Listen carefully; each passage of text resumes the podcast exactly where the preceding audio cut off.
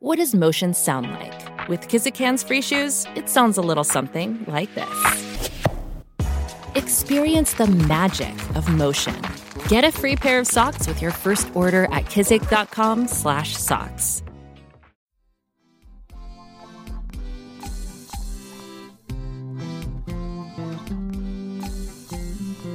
Welcome to Baldhead Bible Podcast, making the Bible come to life, featuring the expository preaching of Dr. John Katzian.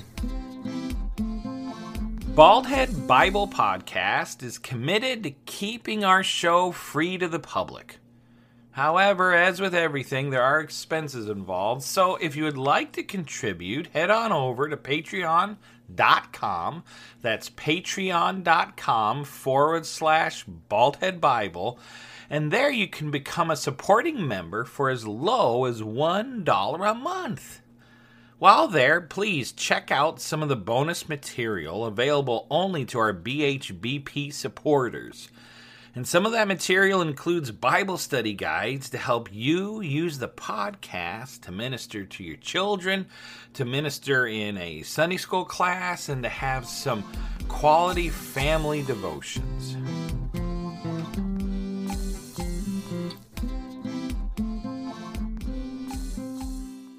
How do you go from the heights of what Saul was blessed with to how his life ended? How do you go from being crowned king of Israel and Samuel says that Yahweh has chosen you, Saul?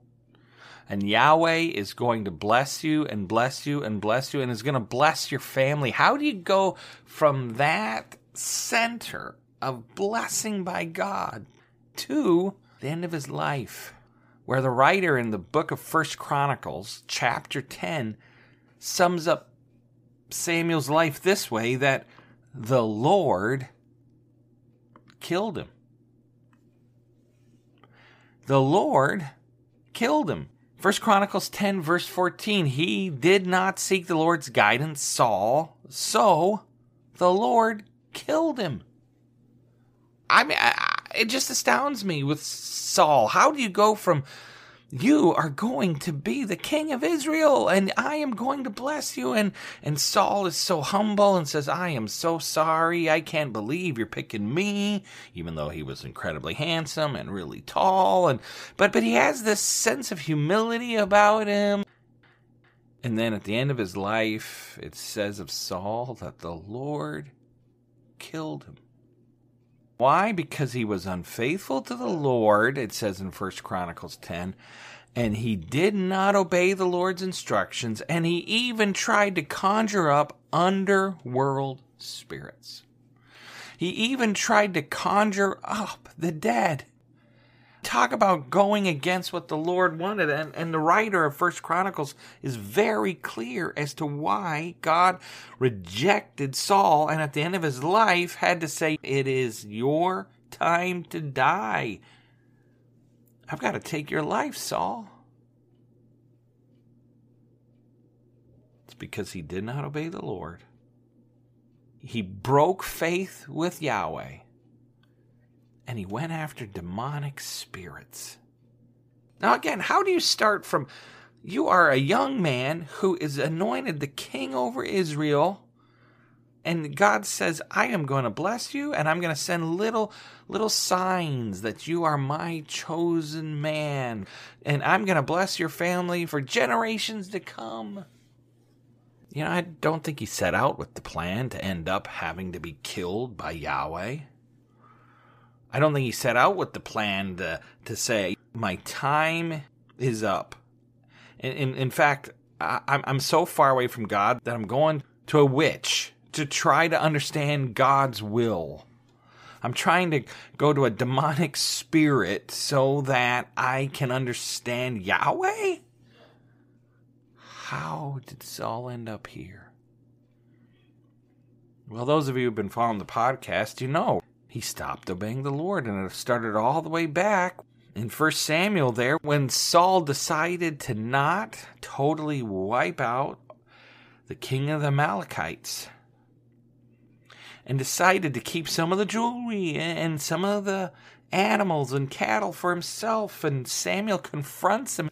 And Saul lies and says, Oh, yeah, I did everything you asked me. And then Samuel says, What is that sound of the sheep that I hear? The baa, the bleating in my ears. You're a liar, Saul. And God is going to rip the kingdom from your house and give it to another.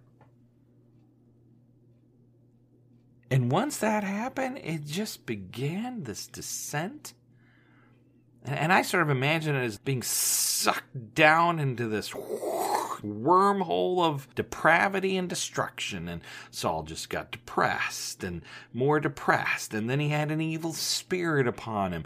And then he would just throw spears at David. And he sought over 16 times to try to kill David. And nowhere is there a sign of repentance. He would ask for forgiveness he would realize he was wrong, but you don't ever sense in this whole passages from when he started to fail to now that Saul really repented and wanted to come back to the Lord. No, instead he became harder and harder in his heart and more obstinate and more obstinate, and he would not repent until in his very last act he did something incredibly shameful for any king of Israel to do.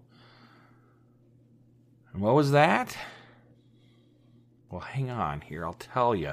Because the last time we left Saul, right, he was consulting the witch of Endor. He was asking her what's going to happen next. David was off at the battle of Ziklag, and Yahweh was with him, and with only 400 men, he took on thousands upon thousands, and he defeated them. And in contrast, we have Saul, who's with a witch, talking to demonic spirits, trying to ascertain God's will. I mean, talk about a low point. You can't get any lower than that. He's desperate to hear from God, but he doesn't go to God. Instead, he goes in the opposite direction. Well, God does answer him, right? If you remember, right? The witch of Endor conjures up the ghost of Samuel, which totally freaked her out. She's like, How did that happen? That should not have been. That's not my usual trick. I got some mirrors, some light, got some pulley things going there. What in the world is this? This actually worked. You know, this was frightening stuff. And in this ghostly appearance, Samuel prophesies that Saul, you're going to die. And your boys are going to die. In this battle that you're about to go into, you are going to die. So we come to the last chapter in 1 Samuel. And here we see what happens to Saul. 1 Samuel 31. It's his last great battle. And here he is. It's, it's it's whatever you want to call it. The the the battle for Gilboa. No, no. I I I think it's more the the battle of the Valley of Jezreel. And it's this huge valley, and at one end of it, the Philistines were arrayed, and on the other side of it, the Israeli army was arrayed, and, and behind the Israeli army was the Mount Gilboa See, and one of the interesting things is that the Philistines were far advanced technologically than the Israelites, and they had ability with metal that the Israelites didn't have, and they had powerful chariots, which is sort of like having tanks, and your opponents don't have tanks. Well, how come they didn't just wipe out the Israelites? Well, number one, God was on the Israelite side, but number two, once they got into the mountainous regions of central Israel, their tanks, their chariots, were useless. A chariot being pulled by horses couldn't go down the roads that they were required to go down. The Israelites could hide in the rocks and the crannies and shoot them. And so their technological advancement their technological skill was useless where they had to fight the Israelis in the central area, this mountainous region. Well, here, they're in the valley of Jezreel, and guess what? There, their technological advantage can be used to its fullest. They got a big valley. lots of flat area to let their chariots run. And on that day, they did. And it says the Philistines and the Israelites came into battle with each other, and the chariots were just destroying the Israelites, totally wiping out army after army of the Israelites. Now, the thing is, Saul knew this. After consulting with the witch of Endor, he knew he was going to die. Maybe he thought, we'll still win the battle and I'll just die. I'm not certain, but he knew this thing wasn't going to go well. Well, it did not go well at all. I mean, the chariots were just slaughtering everybody. The Philistines were crushing them. And it says that finally they pushed the Israelites all the way east up to Mount Gilboa. And the Philistines got ahead of Saul and his and his sons, and, and so they couldn't go hide in the rocks and the mountains. And I can imagine they're finally beginning to surround him. And it says there in 1 Samuel 31 that the Philistines struck down three of Saul's sons. Malchishua, who we really haven't heard of, Abinadab, who again we really haven't heard of, and then he struck down, the Philistines killed the best son, the coolest guy. The Philistines killed Jonathan. And I wonder what that was like, you know? Jonathan was a warrior. And he was brave. And I wonder if he was surrounded by Philistines and he took out like 300 of them in one final stand and then whook, a Philistine kills him because there's just too many and he's overrun. I don't know, I can imagine Jonathan standing strong to the end because he was the best. And he truly followed Yahweh. And here he is fighting with his loser dad. Man, I wish it could have ended better for Jonathan. But I don't know how he died. All I know is I bet you he died with honor. Well, Jonathan and his two brothers are killed. And then I can imagine the Philistines are starting to move in on Saul. All it says is they were pressed hard against Saul. That's what it says. They found him and they came up upon him. And here they are surrounding him in the first Chronicles version, it says that the archers spotted him and began to shoot at him with their bow and arrow, and it was the archery that ended up wounding Saul. Maybe, maybe they did the same thing with Jonathan. You know, arrows coming in from all angles. Phew, phew, ah, ah, and then finally, he is just covered in arrows, and he does not want to be killed by the Philistines? Or maybe he thinks they're going to do something worse. I mean, they did some bad stuff back in the day, you know? They would hurt you but still keep you half alive. They would they would torture you. I mean, it was bad. And Saul is scared of this, so he says to his armor bearer, "Please, Draw your sword and please kill me with it. I'd rather be killed by an Israelite than, than one of these pagan Philistines. You know, it's interesting. He doesn't call out to God for help. Never once does he call out for the Lord. You don't see him asking for the Lord for help here. There is no heart that says, I want the Lord on my side. In the end, it's me. I'm going to go down my way. Please, he says, come and stab me. Otherwise, these Philistines will come and torture me. But his armor bearer is like, I can't kill you. I wonder if the armor bearer was like David. David could not kill Saul. Why? Because Saul was God's anointed, or or maybe he was just too scared, or maybe in the heat of the battle it was frightening. I don't know, but the armor bearer couldn't do it. Now an armor bearer was basically the main guy's right hand man. And he would sometimes carry his armor and help him put it on before battle and help him take it off after battle. Well, it was probably a young man, and Saul says, Kill me. I don't want to be tortured.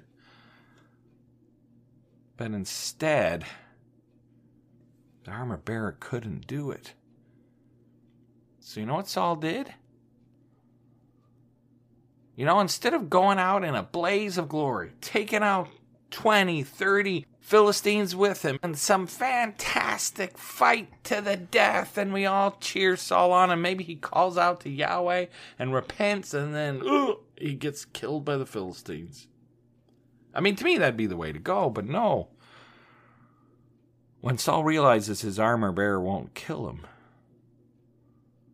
and out of fear of being tortured, I can imagine he looks around and he pulls out a sword and he sticks the handle in the ground so that the pointy end of the sword is sticking up. And then he look at his took his sword and it says that he fell on it. And I think that's the only way you could do it. I mean, I guess you could stab yourself, but to me, that doesn't really sound like you're falling on it. Instead, I think what they used to do was stick the sword in the ground with the handle in the ground, with the pointy end sticking up, and then they would fall backwards on it, fall forwards on it. Probably they fell forward on it because that's, you know, you could hit your belly, you know, you're going to get stabbed in the right spot. But basically, he committed suicide. Now, this went against Jewish law. You don't kill yourself. Suicide is shameful. The Lord is the one who raised you up, Saul. The Lord is the one who will take you out. Well, and it does say the Lord killed him, right? The Lord used Saul's own depravity to kill him, but it was a shameful thing. And it's rarely mentioned in the Old Testament because if you were a king, if you were a great hero of the faith, if, if you were a great hero, some legendary, valiant man from Israel's past, you didn't kill yourself. But that's how far Saul had fallen. That he would even consider doing something like this. One writer put it his death by his own hand climaxed a life which had been led in independence of God. And I think that's a good way to put it. Saul lived in independence of God. He broke his covenant with the Lord. He did not obey the Lord's instruction. He instead did things his own way, like going to a witch and consulting demonic spirits. He did not seek the Lord's guidance, it says in 1 Chronicles 10, verse 14. He did not seek the Lord's guidance. I'm going to do my own thing. I'm going to do what I want. He lived in independence from God. So the Lord killed him. Though in human terms, he killed himself. And what a tragic way to go. And as he falls on his sword, as he lays there, if you could only think all the way back to when Saul became king and was anointed for the first time.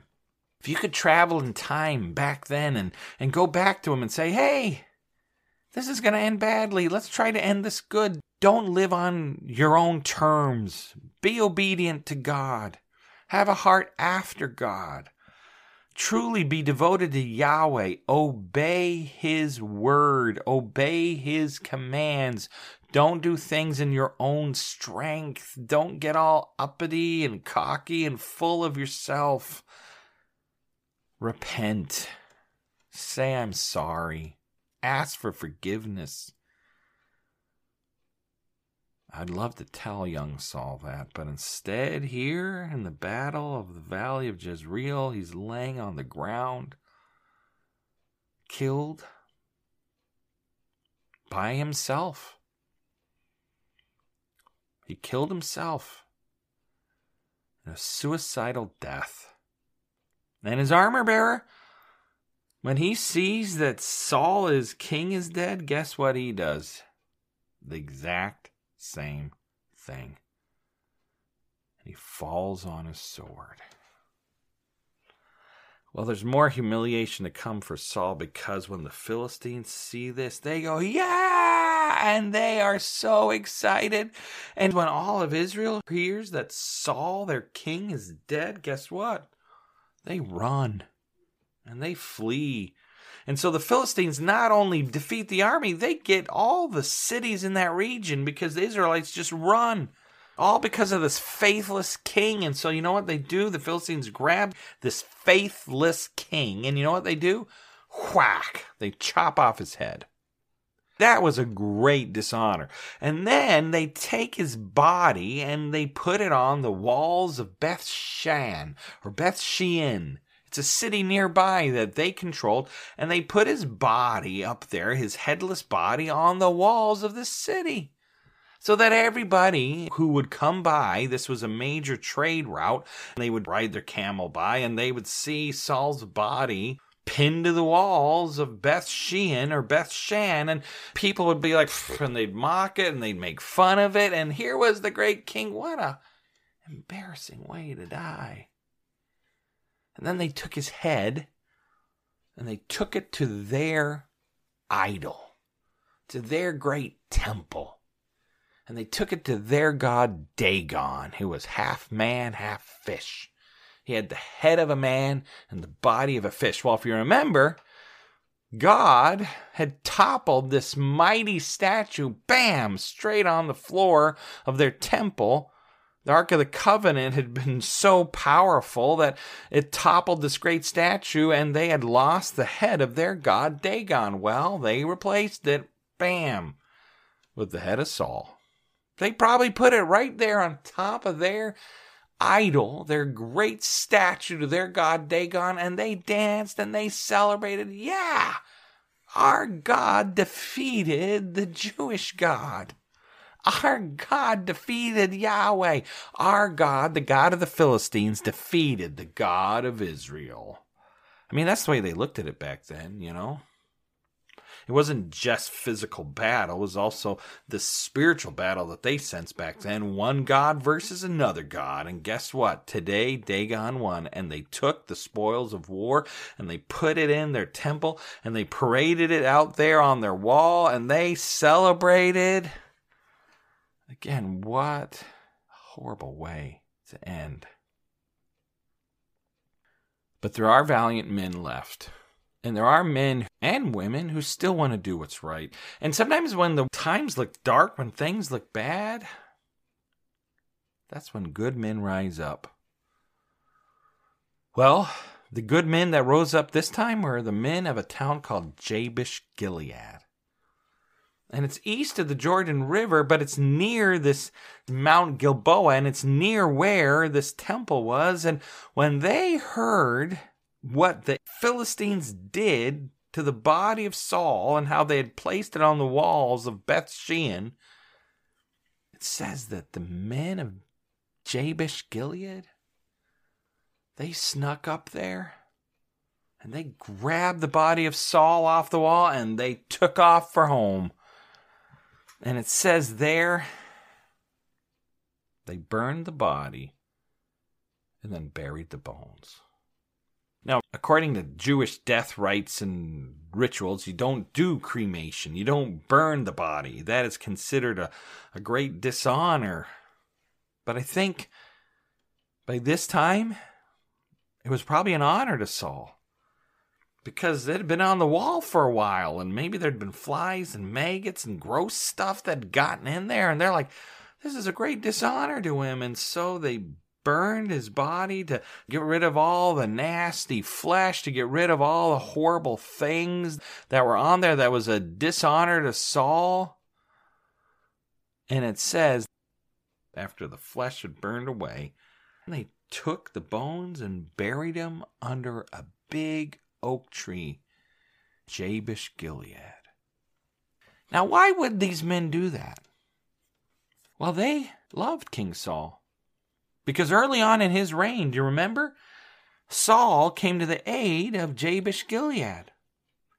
And Saul helped to free Jabesh Gilead from the reign of terror of another tribe, and he came to their aid, and the men of Jabesh Gilead were thankful and they never forgot that. And and also the tribe of Benjamin was connected in some way to the Jabesh Gileadites. You know, they were historically connected, and I think they felt because of family lineage and because of what Saul had done for us in the past, we've got to honor him. And I think God blessed that sense of honor and of being thankful and of doing right. They were able to sneak over there, grab the body off of the city walls there, and they recovered the body of Saul. And it says there in First Chronicles 10, they not only recovered the bodies of Saul, the Philistines had done the same thing to the bodies of Jonathan and, and his two other sons. And so they grabbed the whole family and properly gave them a burial honorable and honoring to who they were and the God they served. But in the end, Saul died a tragic death. And in the end, the Bible records that the Lord killed him because he broke faith, he stopped obeying the Lord, and he sought demonic spirits. And God said, Enough is enough is enough. You're dead, Saul. Now is the time for the reign of David. And we are about to hear King David come to the throne and the reign of his kingdom. If you want to hear that story, man, come back next week. But the thing I want to end here with Saul is it started so well with Saul, right? praised by God. You're going to be blessed, blessed, blessing. Thank you, Lord. Saul was humble and contrite and wanted to follow Yahweh, but it ended so badly. Dark depression, rejecting God, angry, bitter, independent of God, wanted nothing to do with Yahweh, dying in a way that brings shame to him and his family. And in a battle that dishonored his God. And in the end, the Lord had to kill him.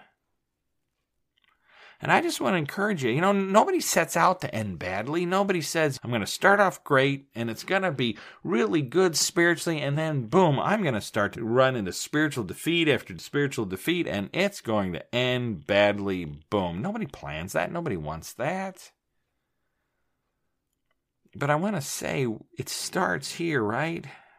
With the fact that Saul chose to disobey God. And he chose to disobey God one day. Then he chose to disobey God a little more the next day.